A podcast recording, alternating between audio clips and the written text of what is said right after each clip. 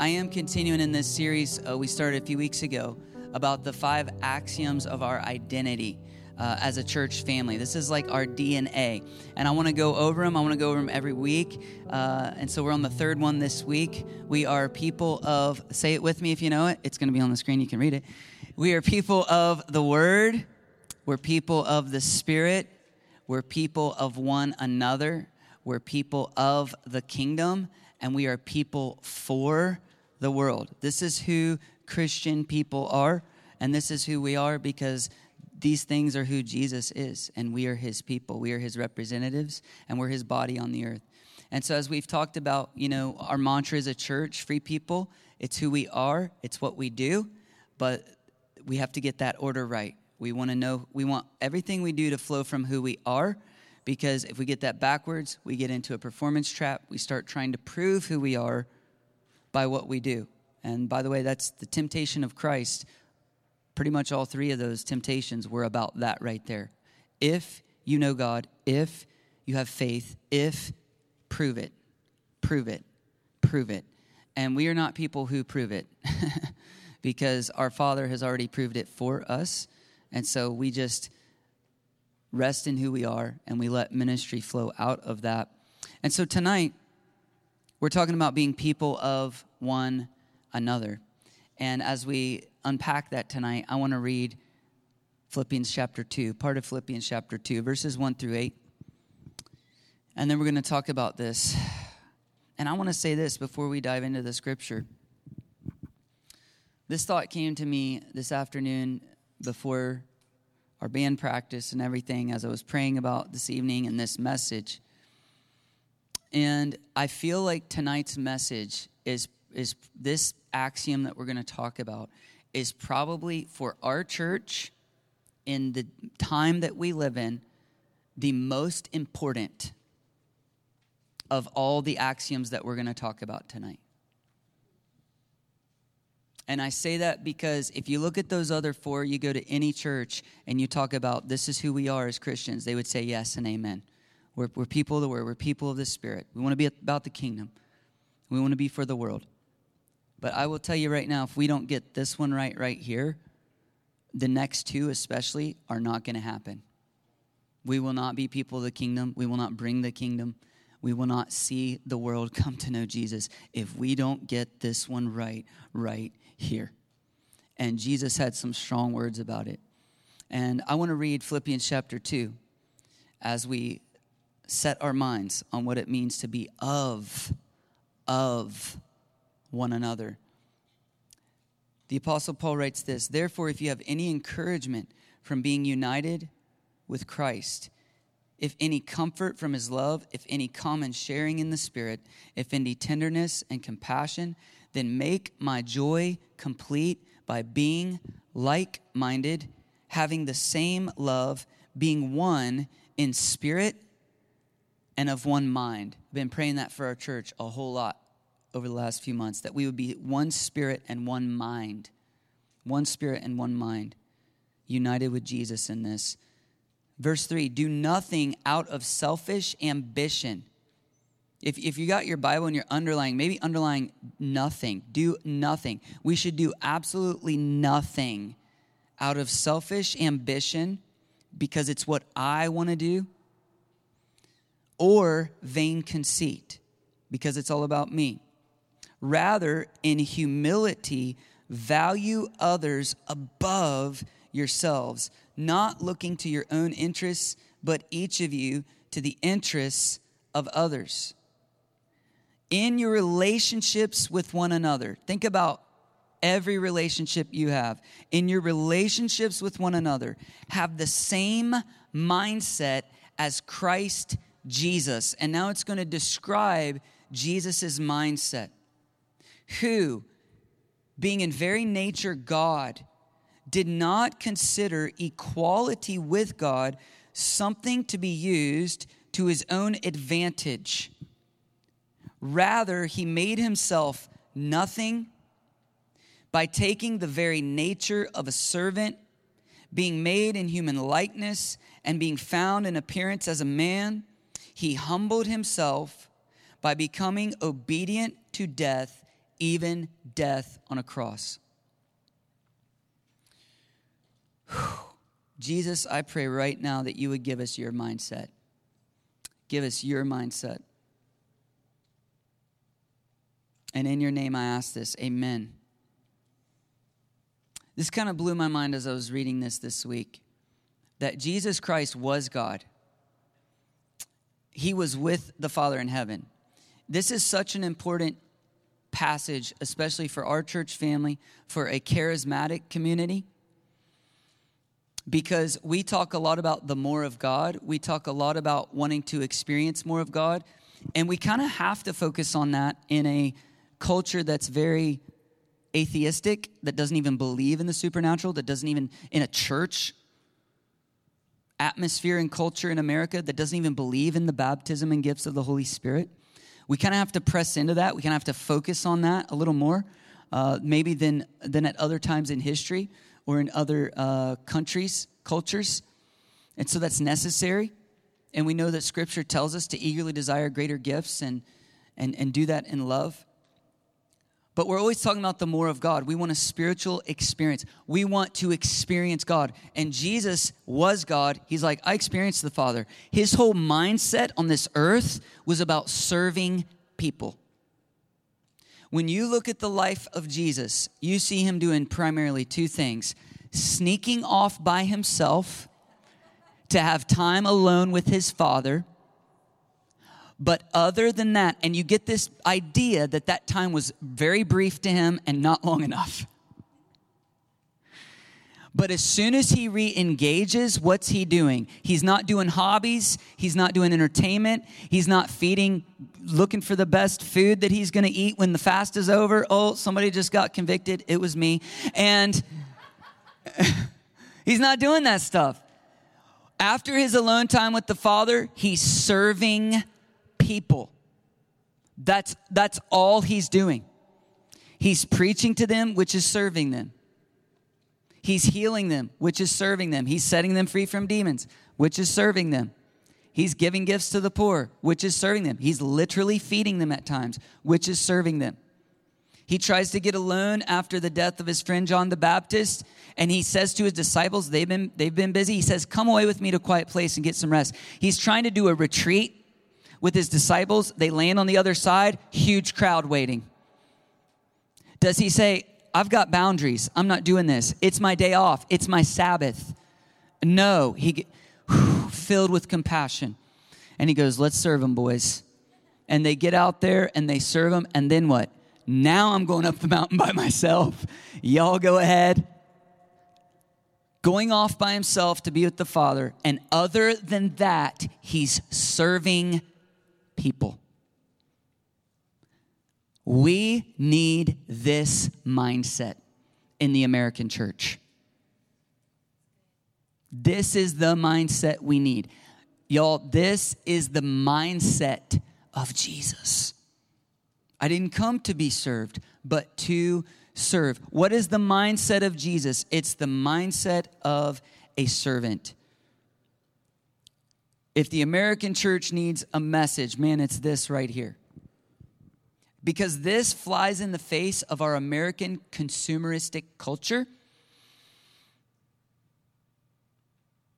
And the charismatic church is no different. We get into charismatic consumerism. I want to go to church and I want to get my worship on.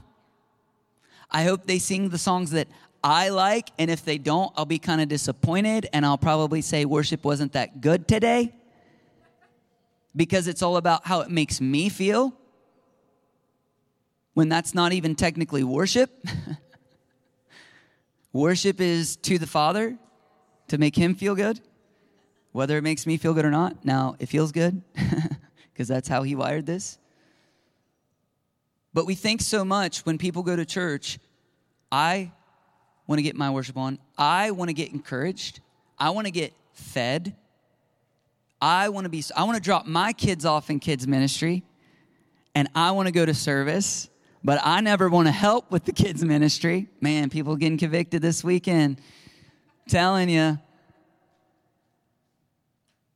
It's all about I. It's all about me. And there is some tendency that this is always going to exist in any church family to some degree, because it's also an immature mindset.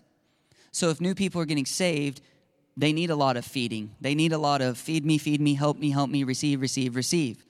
But as we grow in the grace and knowledge of God, we should be maturing, and we should get to the point where we realize, oh, wait, it's not all about me. And if Jesus is the one we're following, if we're growing in him, then at some point we realize, oh, he's a servant. Oh, I shall not want. I lack nothing. The boundary lines have fallen for me in good places. I'm good. Now the rest of my life is about serving and about paying it forward and about helping other people come to know him. That's a mature Christian mindset. There's a very concerning, growing mindset in the American church today, another mindset that goes like this. You know, I love Jesus, but I don't like the church. There's another version of it. You know, I know Christ. I'm saved. I know the Bible. I read the Bible. I play my worship. I've watched YouTube worship. I get my worship on my way to work. And I don't need to go to church. I've literally heard people say this. Both of these things. Here's why that's a disturbing mindset for a Christian. A Christian is a Christ follower. So if you say you're following Christ and your mindset is, I'm a Christian, I'm saved, I said the prayer, I pray little through the week, and I'm good. I stay out of trouble, I don't sin, I'm good. But I don't need the church. Here's the problem with that, and here's why it's disturbing. It is not the mindset of Jesus, which means it's a doctrine of demons to lure you away. When I look at people who fall away from faith altogether, who say, you know, I used to be an avid Christian, blah, blah, blah, I'm an atheist now. Do you know what one of the first things to go is? Church attendance. Just going to church. Because they start buying into these mindsets. Sounds really good, but the problem is it's not Jesus. It's not his heart. And it's definitely not biblical. And if we are Christ followers, this should concern us. And so I want to spend the rest of our time tonight. Well, before we get to that, I was supposed to ask you this question. Ask yourself this question. As you're assessing yourself, examining yourself, is my mindset more like Christ, or is my mindset more like the culture? And when I say culture, I also mean cultural Christianity. Because cultural Christianity sounds a lot like, I like Jesus, I don't need church. I got my personal Jesus, I'm good to go. That's cultural Christianity. And as we're going to walk through some scriptures tonight, you're going to see black and white, maybe the words in red too. That is not the mindset of Jesus. It's not the heart of God. And so I want to spend the rest of our time talking about that. And I want to talk about three reasons why, if you're truly following Jesus, truly following him, you don't just have religion. If you actually truly do have a personal relationship, Jesus will lead you to do life and faith in deep fellowship community with other people. Three reasons why that is absolutely true. I can promise you it, because it's all over the Word of God, as we're going to see. So first reason, number one, it's how God designed us. We are designed for community. And you can ignore that at your own peril. In Genesis 2, God has just gotten done creating the entire universe, the world. Maybe not the universe, we don't know, but definitely the world. And it says he blessed everything. And about every single thing he created in this earth, he said, it is good. It is good. And we get to Genesis 2, verse 18, and he says there's actually one thing that's not good amidst the goodness of creation. Genesis 2:18, this is pre-fall. There's something that's not good pre-fall. And God himself says, it is not good for man to be alone. And then amazingly, a few verses later, he makes a quote unquote helper for him, a complementary person, a partner, a companion, a helpmate. And it says he puts Adam into a deep sleep. He takes a rib and creates woman. Do you know what the Hebrew word for woman means? Taken out of. So woman came out of man, and every man that's ever existed eventually came out of a woman, which means we are literally people of one another. There's no such thing as a self-made man or woman. Not true. The biggest rags to riches story. Somebody had to wipe that baby's butt and feed them milk while they were helpless. There's no such thing. We are created to be dependent on one another and to live within a network called family and community. Families working together, that's a community. God created us for these relationships. And then think about this, Galatians 4 and 5. It says, when the set time had fully come, God sent his son, born of a woman, born under the law, to redeem those under the law, that we might receive adoption to sonship. Even our Lord and Savior is of us. Think about that. To save us, he became one of us. And how did Jesus do life? Did he do life on his own? No. Was he a lone wolf? No. He's the Savior of the world, and yet he still, even Jesus, did not do it on his own. He went to the cross on his own. Only he could do that. He rose from the dead on his own. Only he could do that. But then what happened after that? The Gentiles hadn't even been brought in yet. How is it that we're all sitting here? Because Jesus had a group. Jesus had a small group. Jesus had a family. Jesus had disciples that he worked with, he lived with, he slept with, next to. He, got to be careful in this culture. Get your minds out of the gutter. He lived with these guys. They were in deep fellowship. They were in camaraderie with one another. They ate together. They did everything together. They did ministry together. And this is who he entrusted the church to after he ascended. We were created, even in just our humanity, to live together, to work together, to be in fellowship with one another. Ecclesiastes 4, 9 and 10 says, two are better than one because they have a good return for their labor. If either one of them falls down, one can help the other up, but pity anyone who falls and has no one to help them up.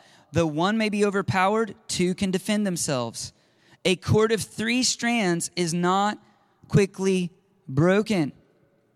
Like, you can do life on your own, but it's not going to go well for you.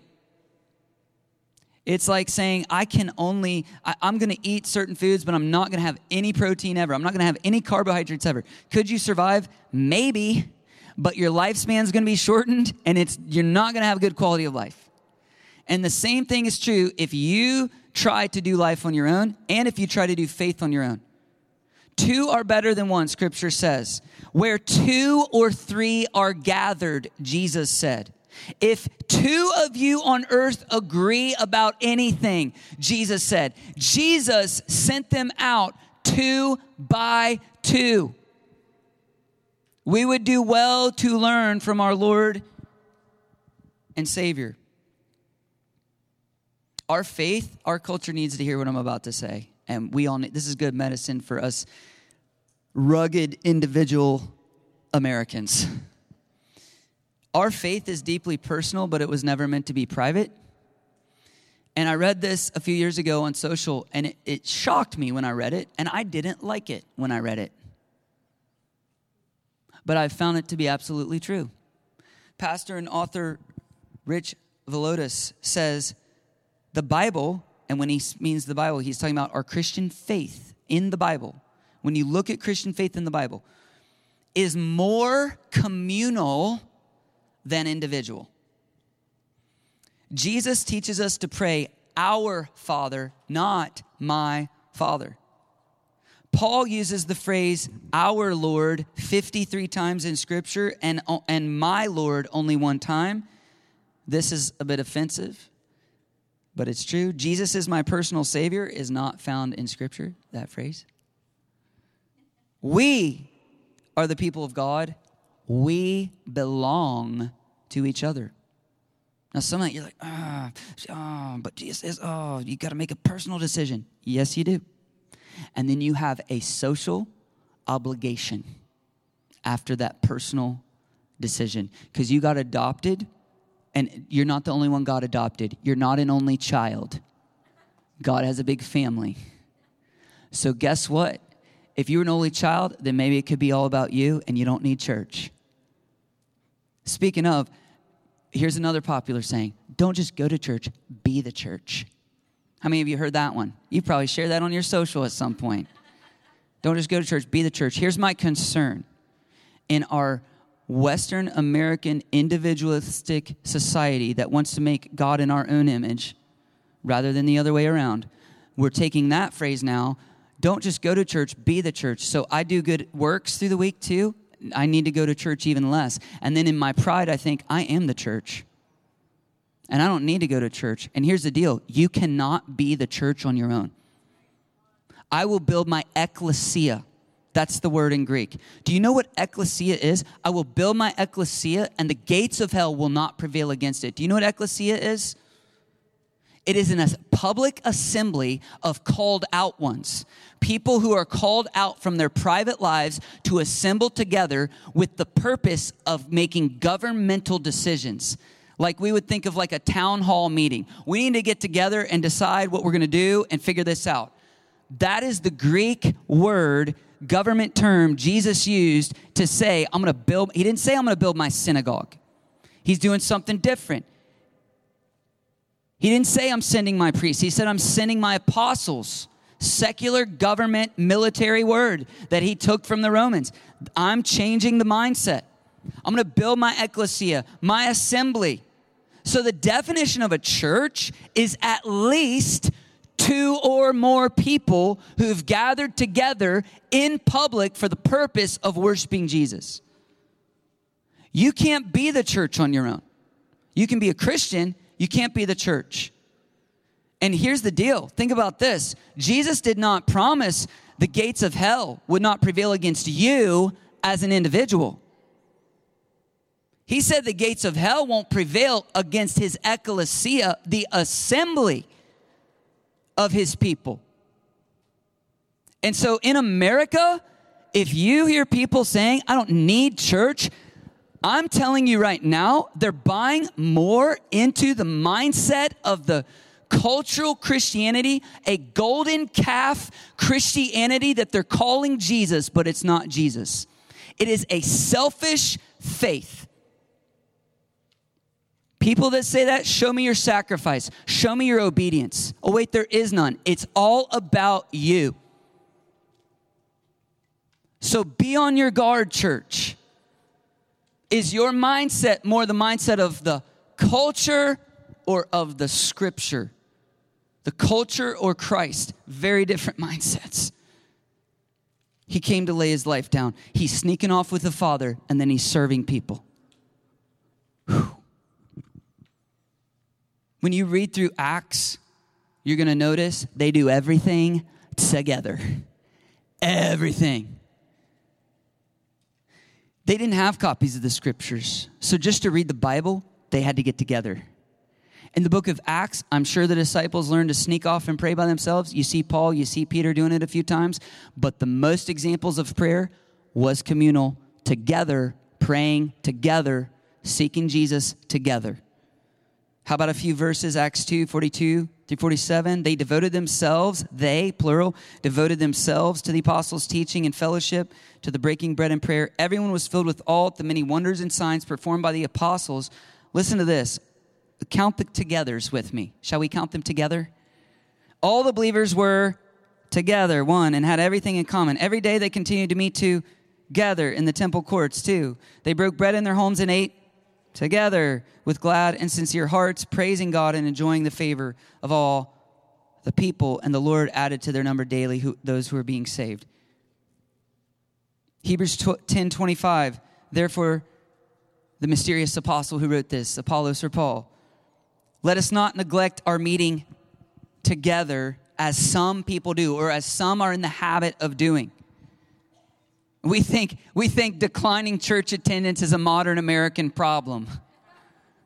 As some are, Paul's like, where is everybody? Come on. Or Apollos. They argue over who wrote it. But encourage one another, especially now that the day of his return is drawing near, or all the more as you see the day approaching. He says, the closer we get to Judgment Day, the more important it is for us to be together. And we're going to see why over the next two reasons that I'm going to give you tonight.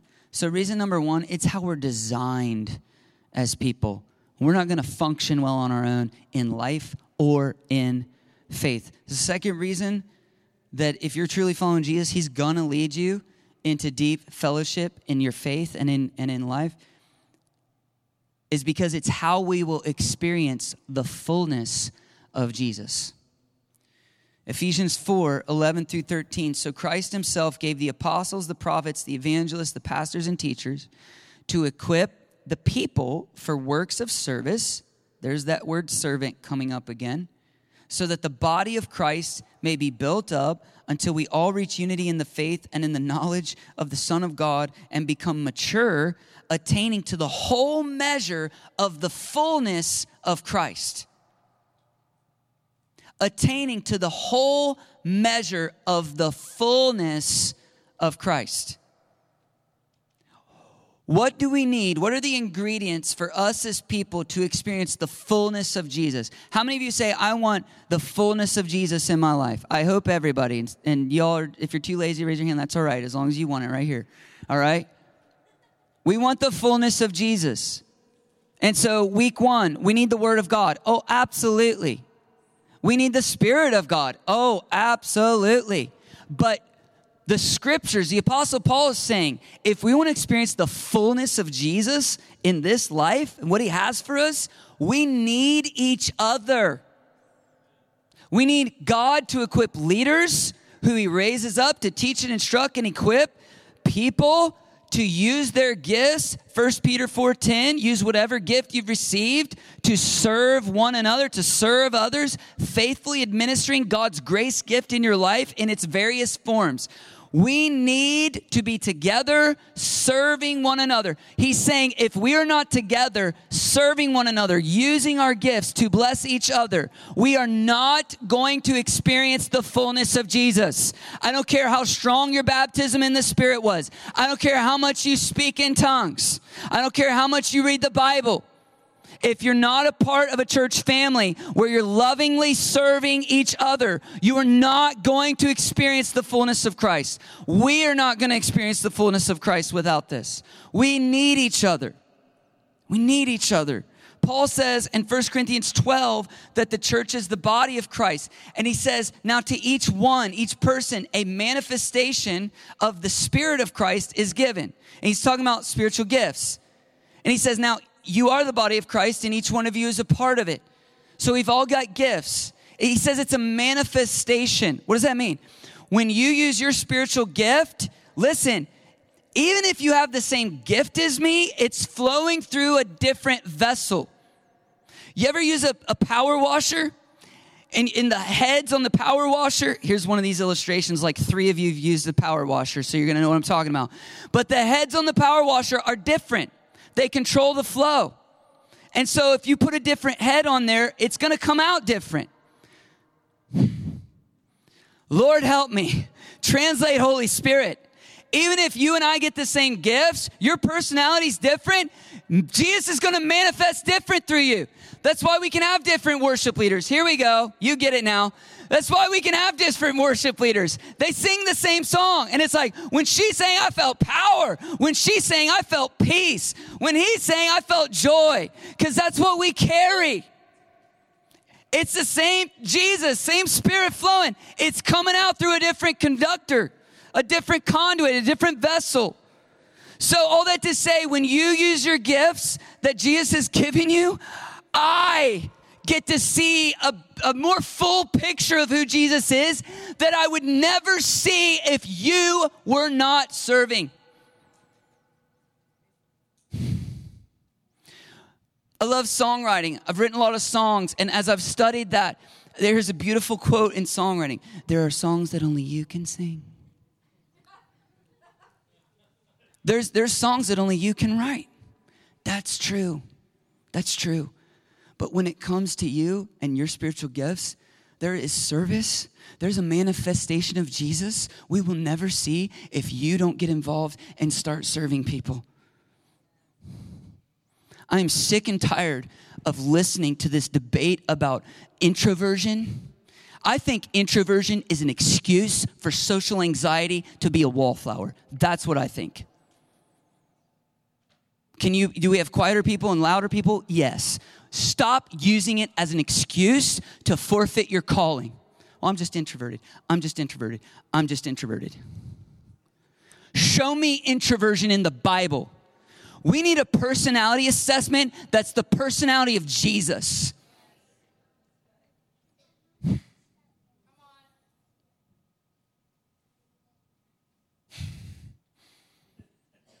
He says, say it. I thought this was flesh. To hell with the Enneagram. And that one's literally probably from hell, so we can just throw that out altogether. But these personality assessments, I want to know about me. How about I want to know about who I should be? Not about who I am. Tell me who I am. You suck. You're insecure. You're this. Yes, I knew that. Thanks.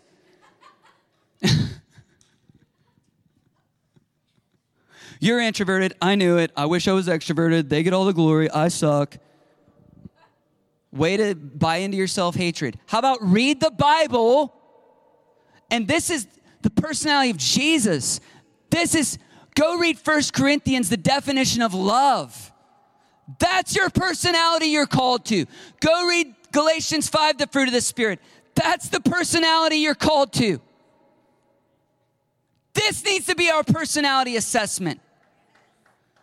Because if he says it's who you are, then there's no self-deprecating. Oh, but I could never live up to it. Bull. I call bull on that. That's a lie from the enemy. This is the truth of God's word. We need to value this more than all the cultural crap that our culture throws at us. Scubula, it's in Scripture. It's a Greek word. It's the strongest word for dung or feces that you could use. And Paul said, I consider all these things scubula compared to knowing him. I won't tell you what the best English translation is of that word. So when God lets me call something crap, that's what it is. In Christ are all the treasures of wisdom and knowledge. This right here is the opposite of that. This is a treasure hidden in a field. This is a pearl of great price. Stop listening to culture. That's why your mind's not right. That's why you use all the excuses of culture. They sound good, but they're strongholds. Whew. I'm not doing it. I'm not using a Lord of the Rings illustration, but here I go. It's the sticky web of that spider.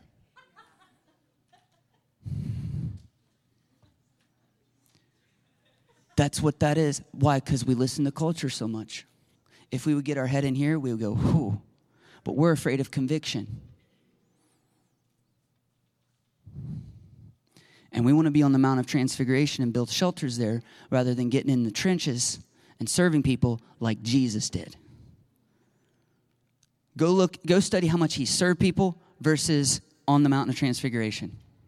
Let's do a time study there. Jesus, help us.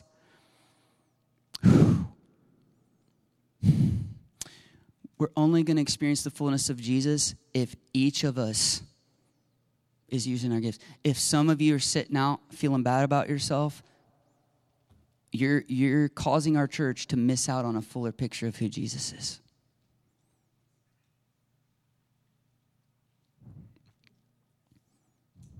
You're the body of Christ. Each one of you is a part of it. Who is God? Who is Jesus? Jesus is God. Who is God? God is love. Two greatest commandments. Love God with all your heart, soul, mind, and strength, and love your neighbor as yourself. And I'm going to tell you this, because we have crossed over. We are a spirit-filled church, so we love to worship. We love to be on the Mount of Transfiguration. Some of us even love to be in the prayer closet.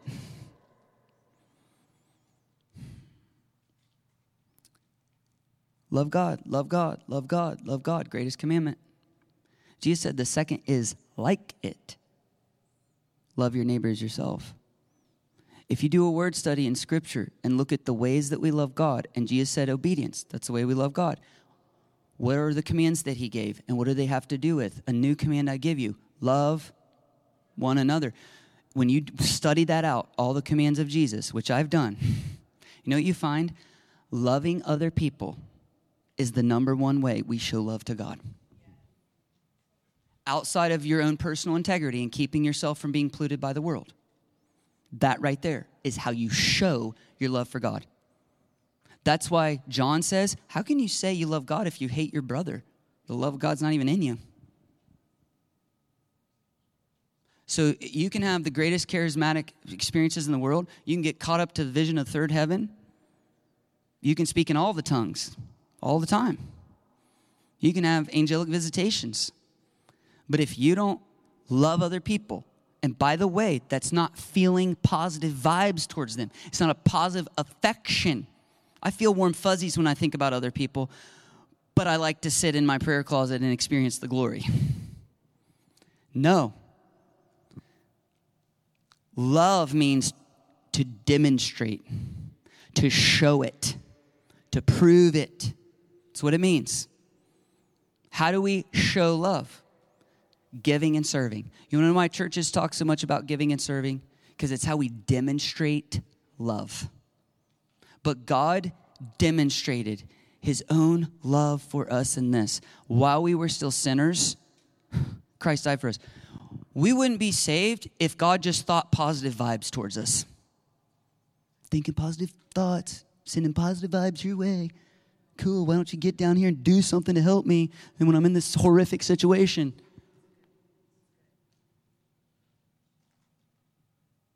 God demonstrated. He showed. What did he do? He served. What else did he do? He so loved that he gave to his very life. Giving and serving. Listen, if you're going to demonstrate love to anybody, your spouse, your kids, this church family, anybody, you'll be doing one of two things. You'll be giving them something or you'll be serving them in some way. Random act of kindness. Guess what you did? You served them. I just want to show some love. I want to clean up the dishes tonight. What'd you do? You served. You know what? I'm going to give them a gift. You gave. Giving and serving is how we demonstrate love. And so we can't be a people, a church that says, oh, we love God because we just want to be worshiping, singing songs to him all day. You know, worship is your whole life. And the number one way he says to obey him is to love other people. Love other people. Demonstrate it. Show it, which means to serve and give to other people. That's Jesus. That's his mindset. And that's why in the New Testament, there's over 50 commands to us about things we should be doing to one another. And some of them are repeated. Like the number, guess which one is repeated the most? Love one another. It's repeated like 16 times in the New Testament. But here's just an example. John 13:34, love one another. It's repeated 16 other times. Romans 12:10, be devoted to one another. Romans 12:10, again, honor one another above yourselves. Romans 12:16, live in harmony with one another. Romans 14:19, build up one another. Romans 15:5, be like-minded towards one another. Romans 15:7, accept one another. Colossians 3:16, admonish one another. Romans 16:16, greet one another. 1 Corinthians 12, care for one another. Galatians 5:13, serve one another. Galatians 6:2, bear one another's burdens. Ephesians 4:2, forgive one another. Colossians 3:13, be patient with one another. Ephesians 4:15, speak the truth in love to one another. Ephesians 4:32, be kind and compassionate to one another. Ephesians 5:19, speak to one another in psalms, hymns, and spiritual songs. Ephesians 5:21, submit to one another. Philippians 2:3, consider others better than yourselves. Philippians 2:4, look to the interests of one another. Colossians 3:13, bear with one another. Colossians 3:16, teach one another. 1 Thessalonians 4:18, comfort one another. 1 Thessalonians 5:11, encourage one another. Hebrews 3:13, exhort one another. Hebrews 10:24, stir up, which means to provoke or stimulate one another to love and good works. 1 Peter 4:9, show hospitality to one another. 1 Peter 4:10, use whatever gifts God's given you for the benefit of one another. 1 Peter 5:5, clothe yourselves with humility towards one another. James 5:16, confess your faults or sins to one another. And James 5:16 again, pray for one another. This is Jesus. This is the Bible. If we're not doing these things, we're buying into a cultural mindset of selfish, consumerist. We've made our faith selfish and consumeristic rather than the mindset of Christ. So, us being together in community, loving and serving each other, it's how we're going to experience the fullness of Jesus. And the third reason is this. Is how we're going to experience the fullness of his kingdom come on this earth. Now, what I'm about to say, as an American, you're not going to like this either. So just a heads up.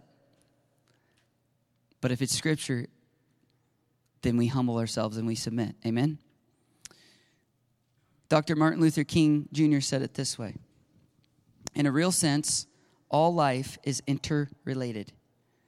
All men are caught in an inescapable network of mutuality. An inescapable network of mutuality. Tied in a single garment of destiny. Whatever affects one directly affects all indirectly. I can never be what I ought to be until you are what you ought to be. And you can never be what you ought to be until I am what I ought to be. This is the interrelated structure of reality. I love that phrase. We are in an inescapable network of mutuality. Let me say it a little more explicitly to you. You cannot fully fulfill your calling on the earth without me or the people God's called you to work with fulfilling my calling on the earth. I cannot fully fulfill my calling on the earth unless you or the people God's called me to walk alongside and with fulfill your calling on the earth. Which means I can be perfectly obedient and faithful and do every single thing that Jesus asked me to do in my calling and in my life, but I will not see the fullness of his kingdom dream come in my generation unless other people buy into that dream. Martin Luther King, why did he say this? Because I have a dream. I have a dream, he said. Right? Where his kids are grown up with white kids and they don't even think about race and color. But he knew, I can't live in that dream unless this whole nation gets it and starts living it. I'm amazed that for the most part in America, we've come a long way. And I know if my kids or all y'all's kids grown up with people of color, different races, they're not going to think two things about it. Right? They might ask questions. You go in the restaurant. My kid asked, we were in Detroit. We walk up behind a black guy one time. My kid goes, hey, why are his hands pink? And it was the underside of his hands. There's more pink. Why is his skin dark? It's the melatonin, and I think it soaks up more of the sun. I don't know. It's how God made him, right? That's it, and we move on. Okay, moving on. We're starting to live in that dream in America that he had. Why? Because people started getting it. A culture has started getting it. It's awesome. So let's talk about faith. God wants his kingdom to come on the earth. We all want revival. Name me one revival that started with one person. There isn't one. You'll start throwing out famous guys' names. And that is not how it happened, because I've studied it. It's not how it happened. There were groups of people. And a lot of times it was a small group of people. Geez, starting to sound like Pentecost in here. I don't know, 120 on fire for Jesus could start a worldwide revival. Yeah, that can happen. But one person? Maybe it starts with one who voices, who's courageous. I'm going to go first. But then what happens? They gather. I don't know of one revival that one dude got up and spoke his heart and poof, revival falls. It's a group seeking God together. And all the famous people you're going to tell me, they're actually, a lot of them, the revival started, and they're the ones that rose up and became a leader in the movement. Because it was a work of God. And it was people, it was grassroots. But here's the deal. I can be perfectly obedient, but if all y'all aren't being obedient, we're not going to see the kingdom come. Y'all can be obedient. If I'm not being obedient, we're not going to see the kingdom come. Now listen, as again, in our culture, America, rugged individualism, rags to riches. I was born, I didn't even have a mom. I was just born in the woods with wolves. They raised me. But somehow I became a man, and my great-grandparents, that's how he was born. He came over on the Mayflower, it was, and we were Irish. I don't know what I'm saying, but we get over here. And then, I was born in poverty by myself. I grew up in an alley, raised myself. I was raised by rats, as Ninja Turtles. And then, but I got out, and I'm just so brilliant that I became this Bitcoin investor and Elon Musk, and here we go. That's... You can tell that wasn't the Spirit. But listen... That's how we think in America. We hold up the Elon Musk. We hold up these guys. Well, he's just brilliant. I can give you a book. It's by Malcolm Gladwell. Tipping Point. It might not be Tipping Point. He has another book. Malcolm Gladwell has a book that I've read, and I can't remember the title of. And you know what the whole book's about? All these raging success stories that we think this person was brilliant, and he goes into their backstory, and you know what he proves through the book? Yes, that person had talent, but that was not the whole picture. They were in the right place at the right time. Did you know Bill Gates, I believe it was his mom or dad, worked on computers back in the 60s whenever he was growing up? Think about computers and was working on them. He got to go in and spend time on computers. That he got spare parts. So he got to play with computers growing up in the 60s. He got unlimited access to the best technological computers starting when he was a young teenager. Oh, maybe he's just wasn't this crazy genius that came out of nowhere in the late 70s. Maybe there was exposure. Maybe there were lots of brilliant people like his parents helping him. Do you understand? This is what that whole book's about. It goes through sports culture. It goes through all these things. And it proves talent alone is not enough. Right time, right place, and other people, relationships, what we might call divine appointments, necessary for these things to take place.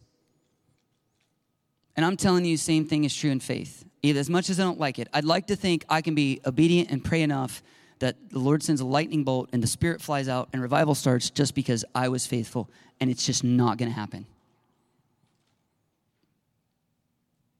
You want me to prove it to you from Scripture? Moses and the Israelites. Moses is obedient. He gets called, powerful man of God, and through his obedience, a whole nation gets set free. Wow, that's pretty awesome. They're not in the fullness of the kingdom yet. The kingdom of God... Old Testament, the kingdom of God was the nation of Israel. It wasn't even set up yet. How do we know that? Because I just read the scripture this morning. Jesus said, the kingdom of God is being taken from you, Pharisees, and given to a people who will produce its fruit. The Gentiles. That's what he was saying. kingdom of God was being taken from the nation of Israel. It was the literal kingdom. God created a nation. God was ruling the nation on the earth. It wasn't set up yet. Through one man's obedience, whole nation gets set free. Then what happened? They spend a year sitting at the Lord's feet at Mount Sinai, a year. And we know that because it says when after the second Passover, the first Passover was the day they're coming out. It says after the second Passover, God says, now go to the land, send out the spies. God's will was they would spend 1 year in the wilderness, and the wilderness had a purpose for you to sit at the Lord's feet where you have nothing, so you learn God's all you need. And to learn the law and to get ready to prepare to bring the kingdom of God. And Jesus modeled that with his 40-day fast. That's what he was doing.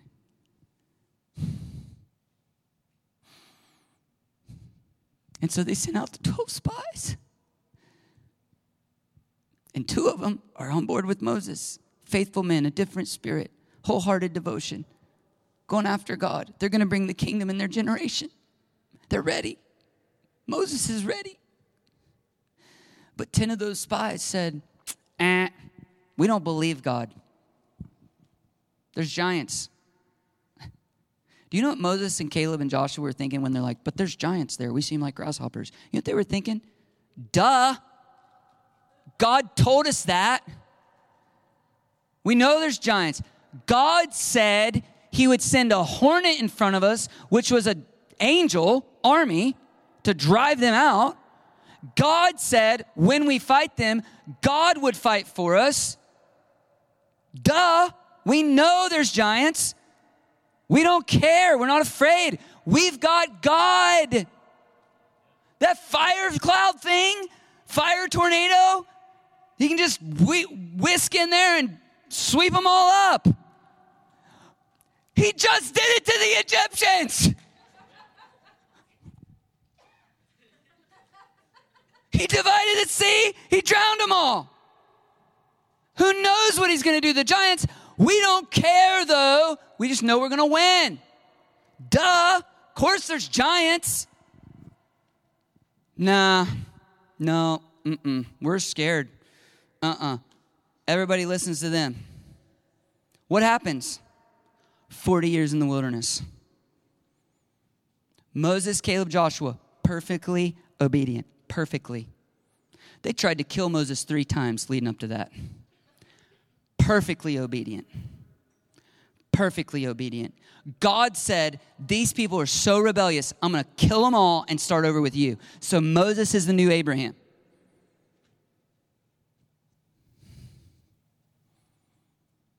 What's Moses say? As tempting as that was. No, don't do that. The Egyptians don't hear about it. You'll get a bad name, God. Perfectly obedient. And he doesn't get to go in. Why? People weren't fulfilling their callings. Joshua, Caleb, perfectly obedient, didn't get to go in. Why? People weren't fulfilling their callings. If you need more biblical proof, just ask Joshua about a guy named Achan. God's like, I'm not fighting for you anymore. What? What happened? Joshua's the leader. He's probably like, I'm in that tent every day. What I do? Oh, it's not you. But there's somebody. There's somebody. Better figure it out. They figure it out. Sinned against God in a major way. God's like, yep, we need to deal with this.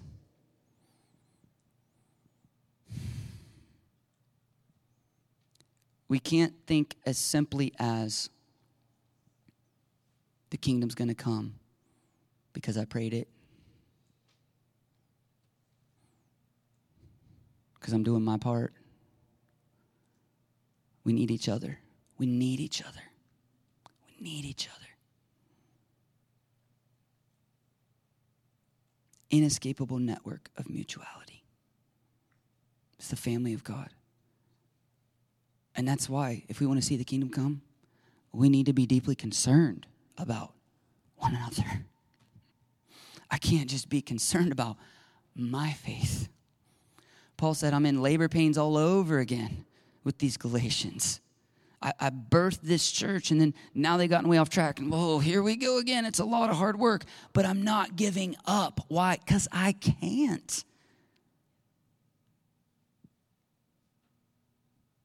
Because we'll never get there. Because if the church in Galatia goes off the track, the whole city of Galatia, the whole region of Galatia has no hope in Christ. We have to be concerned about each other. Our callings and our obedience is interconnected. Paul said the body, again, one part suffers, everybody suffers. You ever get a thorn in your foot? Or you get a tiny little splinter in your finger. And your finger is making so much noise. Your whole body is like, how can we as a whole body help get Mr. Littlefinger back to where he needs to be so that I'm over here, my left hand's doing great. I'm trying to enjoy the day, but I can't because Mr. Little Right Pointer Finger's got a splinter. So can we, Mr. Brain, get this whole body involved to get the splinter out of Mr. Finger over here? Because he will not shut up about it, and I'm sick of hearing about it. Ow! Man, it just kind of hurt. It's just kind of throbbing. Like, oh, there it is again. And so finally, relief to the whole body. Now you are a body. Each one of you is a part of it. If one member suffers, we're all suffering. We're interconnected. We need to care for each other. We need to take care of one another. Romans 12:5 says, though we in Christ, though many, form one body, and each member belongs to all the others. Which means if some of us aren't doing our part, some of us aren't fulfilling our callings, serving one another in love, being involved and engaged, not just being a spiritual infant, feed me, feed me, feed me. I got my worship on. Oh, they played my song, so I felt good, so I might go next week. No more of that. Time to grow up. And if you're over the age of about 14 years old, you know exactly what I'm saying, and you have it within you to grow up. It is time to put childish ways behind you. We maintain childlike faith. We put the childish ways behind us. And that right there is a childish way. The giants of the faith that I look up to the most throughout history, the men whose names, if I were to say them, you'd be like, oh, yeah, great man of God. Oh, yeah. Were the most devoted to the local church. Faithful servants of the local church. Building up the local church. And so we've got to put this selfish mindset behind us. 1 Corinthians 12:27, you're the body of Christ. Each one of us is a part of it. Now, Ephesians 4:16. This is right after he says we'll experience the fullness of Jesus if we're serving each other. From him, Jesus, the whole body, joined and held together by every supporting ligament, grows and builds itself up in love, again, as each part does its work. So here's a few more good questions. What is my part? You need to pray and ask God. Do not come and ask me. What's my part, Pastor Aaron? I'm telling you in advance. Here's what I'll tell you. First, you should pray and ask God. Now, if you're saying, I got more time on my hands, is there any way I can serve? We might be able to talk. I think you should start here, though. What's my part in the body? I remember somebody, I don't remember the context of this. I don't remember the outworking of this. But I remember somebody in our church came and said, God told me I'm a ligament. I was like, cool. I like ligaments. I can walk because of ligaments. Okay, pray into that, all right? If he picks a body part, keep praying. Ask for insight. ask for understanding. I'm going to give it. Hey, it's all needed. God told me I'm a toenail. Don't come to me with that either. You pray for interpretation.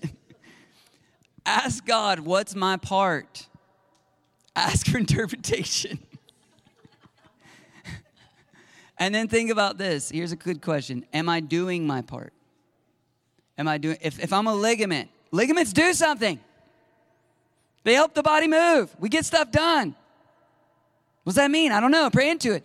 But if you're not doing anything, you might be a ligament, but you're not doing what a ligament does.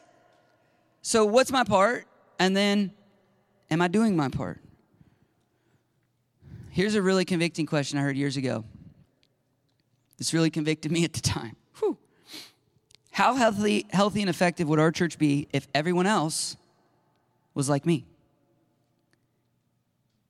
How passionate would our worship be if everybody else worshipped like me? I don't like these songs.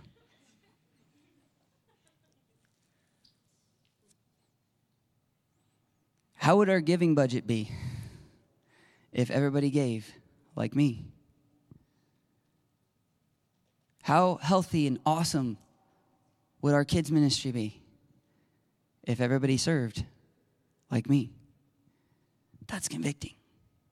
Those questions start to get to the heart of, am I doing my part? So I have a few challenges. That's my first challenge. Pray into that and ask the Lord,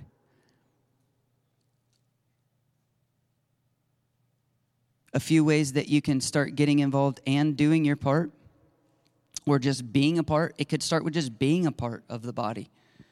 And Pastor Ruth talked about group leader signups opening up tonight. If you want to lead a group, if you're like, I don't want to lead a group, that's too intimidating, but I can be a part of a group, those signups will be in a few weeks. But if you feel led to lead a group, groups could be about anything. It could be about spiritual growth. You could start a prayer group, you could start a Bible study. It could just be, we want to get together and play a game. You know, play games together and just have fun. Community groups. We do a lot of work in this church, a lot of work. We work hard for the Lord. And over the last several years, God showed me the value of just community groups. There's a group in our church, and they just get together every Friday night, and they do a little potluck meal, and different people cook different things. It's different people's turn. They just hang out. And then they've invited one of our leaders over the course of their group to their group. And then we get to know them. It's just awesome what they're doing. And they're just fellowshipping, sharing meals together. It could be as simple as that. It doesn't have to be, you don't have to lead a group on, 12 points of theology, and it's a 12-week group, and there's classwork and homework. You don't have to do that. If you want to nerd out and do that, you can do that. But you don't have to. Pastor Ruth talked about our Get Connected meeting tomorrow after the service, 15 minutes after or so. We say that because we don't know when we're going to end, because, that's why we're flexible around here. And whenever we're done, 15 or so minutes after, she's going to hold this meeting. And you can find out how to get connected. If you're interested in serving, if you're interested in groups, you just want to know more. You just want to know more about the history of the group. You want to know about the leaders. Meet with Pastor Ruth tomorrow. Get to know her. Ask whatever questions you have. And I would encourage you, if you're not serving in this church, start serving in some way. Start serving in some way. The number one way that I have built relationships and gotten to know people through the years of all the churches I've been at, even before I was in ministry, was through serving. Because when you're in the trenches with people and you see them every week and you're doing something together, you just build relationship as well. And think about that. Jesus didn't start a fellowship small group to just sit around and talk. They were out there doing the work. But you better believe they became friends, he said. I no longer call you servants, but friends. And so getting involved in serving is a really awesome way to do that. And I want to say this. We have an honor code when it comes to serving. Serving here is a big deal. When you serve in any capacity in this church, you are not only representing free people, more importantly, you're representing Jesus to anybody who comes through those doors. And a lot of people that come through those doors don't know Jesus. They're just community, like, I'm seeking God today. Now you're a representative of Christ. And so for you to be a representative of Christ, we have an honor code. Our honor code is you're saying, I'm a Christian, I've been saved and baptized, okay? And through the week, I live a Christian life to the best of my ability. It's not legalistic, and there's things listed out, and you can go check it out. Talk to Pastor Ruth, email her. She can send you what our honor code is and its details. It's like basic stuff. I'm not going to be getting drunk or high. I'm not going to be sleeping around. I'm not going to live with someone I'm not married to. Those types of things. Very basic. Because if you, first of all, if you're not a believer, I want you to hear me on this. We're not just looking for warm bodies to help us do stuff. We don't want something from you. We want something for you, and that's to know Jesus. And if it's common sense, if you don't know Jesus yet, you can't represent him. And so if you're not a believer, if you're just seeking God, your job is to come every week and get to know people and seek Jesus and come to know Jesus and grow in Jesus. Once you're a believer, you want to start serving. Look at your life. Are you living a Christian life? Again, we're not legalistic about it. We're not going to come hunt you down and be like, oh, what did you do last night? What kind of movie? Was that rated R? We're not doing that. It's an honor code for a reason. But we're saying we have some standards if we're going to represent Jesus here, okay? And it's discipleship. For new people, they're like, oh, wow. We've had people go through this. One time that was living with someone that they're not married to. New believers, both of them new believers. When we walk through this, we're like, I didn't even know that was a sin. Wow. Discipleship. Okay. Eventually they met, right? Able to serve, right? We want to honor Jesus. And here's why. Again, people walk in, they see you serving, representing Jesus. Forget about our church. Forget about our church name.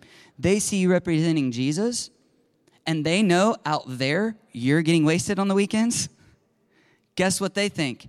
If they're a new believer, they're going to think one of two things. Oh, okay. That church is hypocritical. That could be one. But here's what some new believers might think. Oh, I guess that's okay. Guess that's okay. We disciple people by our example. And by the way, the day you're saved, you're supposed to be representing Jesus. And so, even if you don't serve here, you should be living by this honor code because it's the basics of how Jesus calls us to honor him. So I would encourage you, if you're not serving in some way, start serving. We have teams, weekend teams, that help everything happen here. Parking team, greeting team, our tech team back there. Our kids team is our biggest team where we have the most need because it just requires the most people. Our worship team. We have an intercession team that meets during our services that are praying. They're probably in there right now praying in a room right over there. If you like prayer, boom, awesome way to serve. So there's ways to serve for everybody. And so I would just encourage you. And I will say right now, our kids team has the biggest need. And it probably always will because we just require the most people. But to help train up not just your children, but the children of this church in the way they should go is just really a really powerful, awesome thing. So pray about those things. And I'm challenging you, if you're not serving yet in some capacity, pray about starting to serve. And I would challenge you to start serving in some way. I want to close with a quote by pastor and author John Mark Comer. And he said this, "Stay with your church, especially your closest siblings in the family of God. Live a thick web of interdependent relationships. Quietly defy the individualism that is wreaking havoc across the West. Surrender your autonomy to love. Place yourself in the constraint of community, for it is there we are set free. Give up your preferences for the sake of others. Enroll in the school of agape. When you fail a course, throw yourself upon God's mercy. Come back to the table, eat the bread, drink the wine, ingest the forgiving love of God. Repent. Repent again and again. Risk vulnerability. We will get hurt, and we will hurt in return. That is part of facing grace. Our greatest wounds come from relationships, but so does our deepest healing. The risk is worth it. The risk is worth it. If you're coming from another church background, if you have church hurt, here's what I've observed over the last many years in ministry.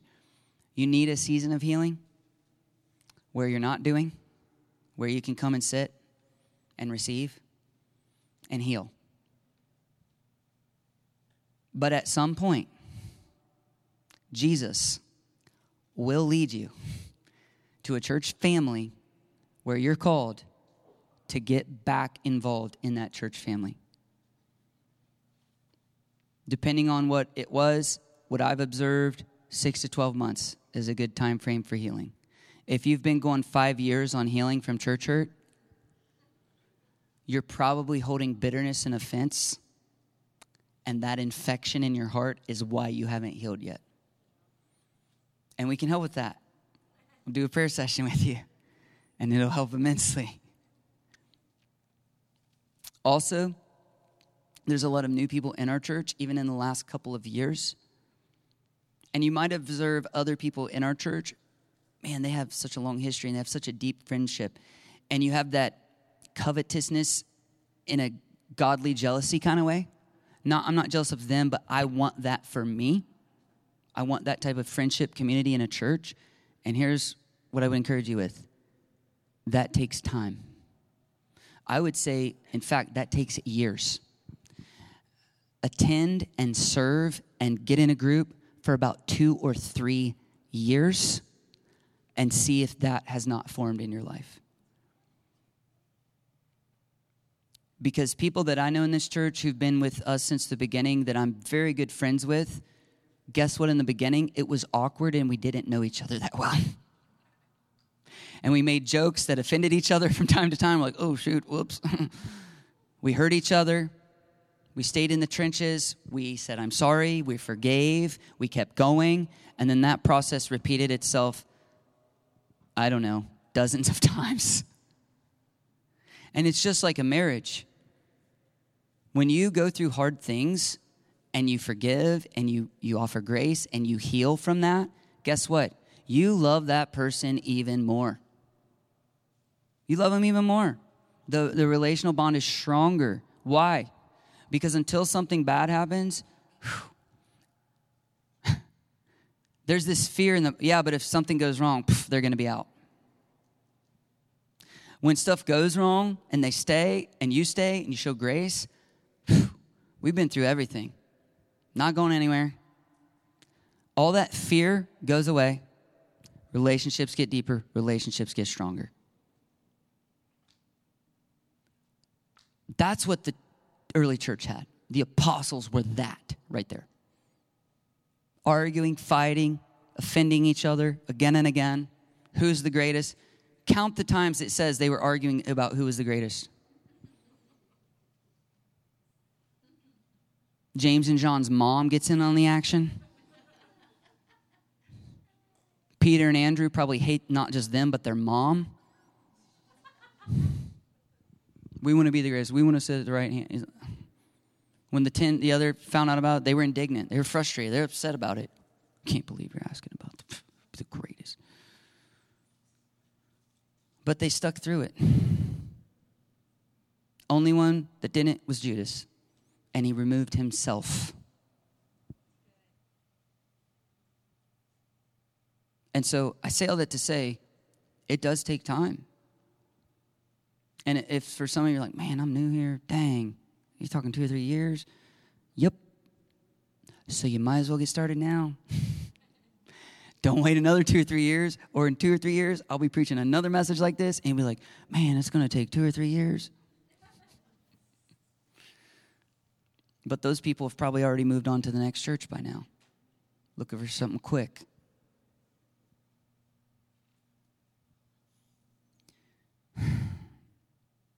So I just want to encourage you. If you need healing, get healing. Take the time. But at some point, Jesus wants to plug you in.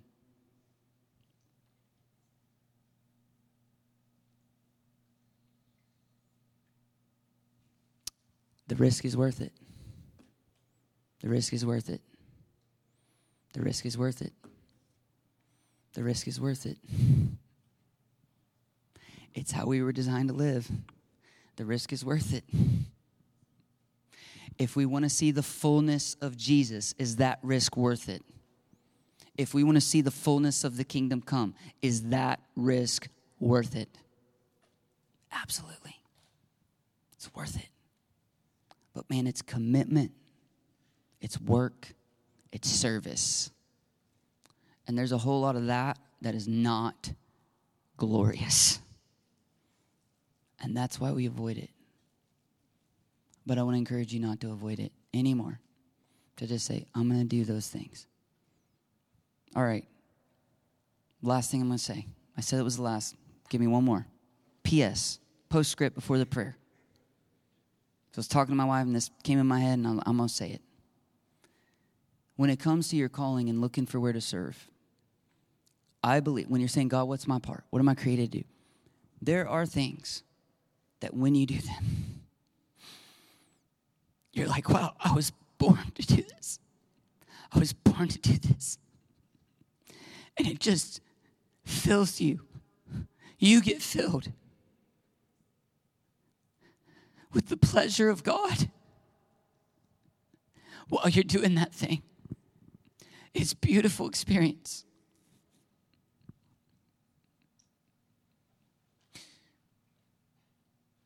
And if you haven't found that thing, the best way to find it is to try lots of things, serve in lots of ways.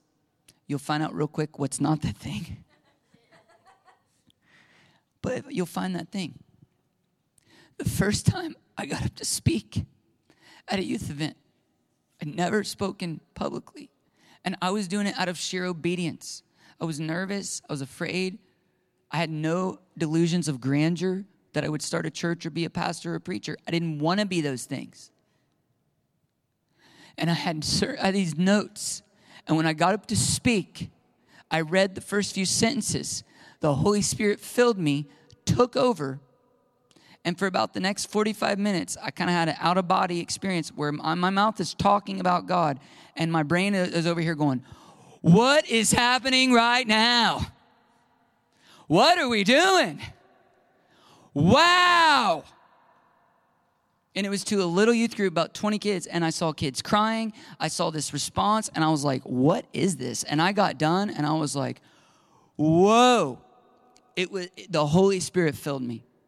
And I was like, what was that? And the Lord marked me. He's like, you might want to pay attention to that right there. Okay. So there are those things. And I want to encourage you to find those things. And for some of you, it'll be the acts of service, stacking chairs, right? Whew. I just love to serve. I just want to help in any way. Whew. I just get all fired up about it. There's that. It looks different for different people. So there's that. And here's the part I wanted to say. I say all that to say, there's also a whole lot in the church family that's doing dishes.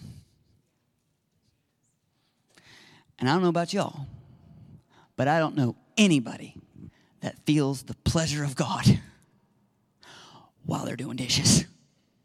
I just thought of one, Brother Lawrence. A monk in the 1600s. There you go. The one dude in history. But guess what? Some of you ladies, while you're cooking that meal, oh, pleasure, I was born to cook. I just love cooking. Oh, God, thank you. But when it comes to time to do dishes, hey, everybody, need some help over here. We just got to do dishes, y'all. The dishes have to get done. And I can promise you this. Whatever your calling is, I hope and pray there will be some of the pleasure of God, ecstasy, as you're being used by Him. I'm just an instrument, Lord, play me, right? But there's also going to be a whole lot of dishes that need done. Jesus did tons of miracles. Whoo, amazing. He knelt down and washed their feet. Anybody could do that. And it just needed done. I've heard theologians, why did he wash their feet? Oh, it's to demonstrate the humility of God. It's just, I wonder if he's like, I've long enjoyed to share this meal with you guys. Okay, I'm going to wash the feet. Okay, all right. What if they just stank? It just needed done. So, when we think about our church, serving positions, serving teams, if you're thinking, I'm going to plan it all out until I have mastered what is the one thing, even though I've never served in my life, and then I'm going to figure that out, and then I'm going to do that one thing, I'm going to feel the pleasure of God in my life, I highly doubt it's going to happen that way. It's like kids. When kids are young, get involved, do a lot of stuff. You'll figure out real quick what you're good at, and you'll figure out real quick what you enjoy. And then you can start to narrow. But man, there's just a lot of dishes that need to get done. And so I want to encourage you, be someone who is not only willing to see God use you for the miraculous, but be someone who's willing to do the dishes. Because Jesus was willing to wash feet. It's his nature. Amen? Let's pray. God, I just thank you for our evening together.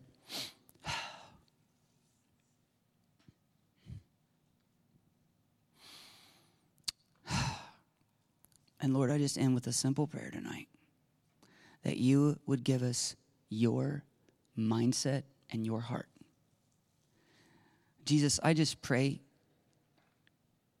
that people are filled with your Spirit to overflowing. I pray for miracles, signs, and wonders. I pray for being caught up to the third heaven. I pray for angelic visitations. I pray for dreams and visions. We want it all, Lord. Yes, yes, yes. But I pray the people who have the greatest of those experiences are so humbled by them that, like you, Jesus, they are the greatest servants. Because, Jesus, you are God. And you didn't think of that as something to use to your own advantage. You didn't brag about it. You served. You just served. You didn't do miracles to show off. You didn't do miracles to prove yourself. You did them to help people. And so, God, I just pray you would fill us with a desire, your heart, Jesus, to help people. I pray that you would fill us with a compassion to want, to love, and to serve other people, especially starting with our own families, our wives and children, and our own very church family. Let us do good to all people, but especially to the family of believers, your word says. So, God, we want to know you. We want to know you more. And we're not going to know that without being servants like you. So help us to love like you. Help us to serve like you, Jesus. Fill us with your heart. Give us your mindset. And then I just pray for the humility, the courage to just do it, to just serve, to just do the things that you're calling us to do. I pray for the courage for simple acts of obedience. I pray for the humility of simple acts of obedience day in and day out. It's how we build the kingdom. It's how we build the kingdom. It's how we build one another up in love. So we thank you, Jesus, for your example and your word tonight. And I thank you for building our church up in love. I pray that we would be a church of servants filled with your Holy Spirit. Acts chapter 6, they chose men who were full of wisdom and the Holy Spirit to do what? Collect money, count it, buy food, and distribute that food to people in need. Men who were filled with the Holy Spirit and wisdom to do these simple tasks that needed done. And then one of them goes from there, Philip, and starts a revival in Samaria, preaching and doing miracles too. So you want Spirit-filled, empowered believers in every act of service, every role, in this church family, out in the world, being salt and light, Spirit-filled believers, humbling themselves to serve in their workplaces, to serve their bosses, as if serving you, Jesus. Oh, God, give us a servant heart. Give us a servant heart. Help us to humble ourselves. And I pray whenever those thoughts and those feelings of a self-will and a selfish mindset that's so prevalent in our culture creep up, that Holy Spirit, you would just gently illuminate and go, wait a second, I'm a servant. Let's serve here. Let's deny ourselves. Let's serve. Let's get back involved. Let's do this. So I thank you for that, Jesus. Thank you, Holy Spirit, for being faithful in that, convicting us and leading us in that. We love you, Lord. In Jesus' name, amen.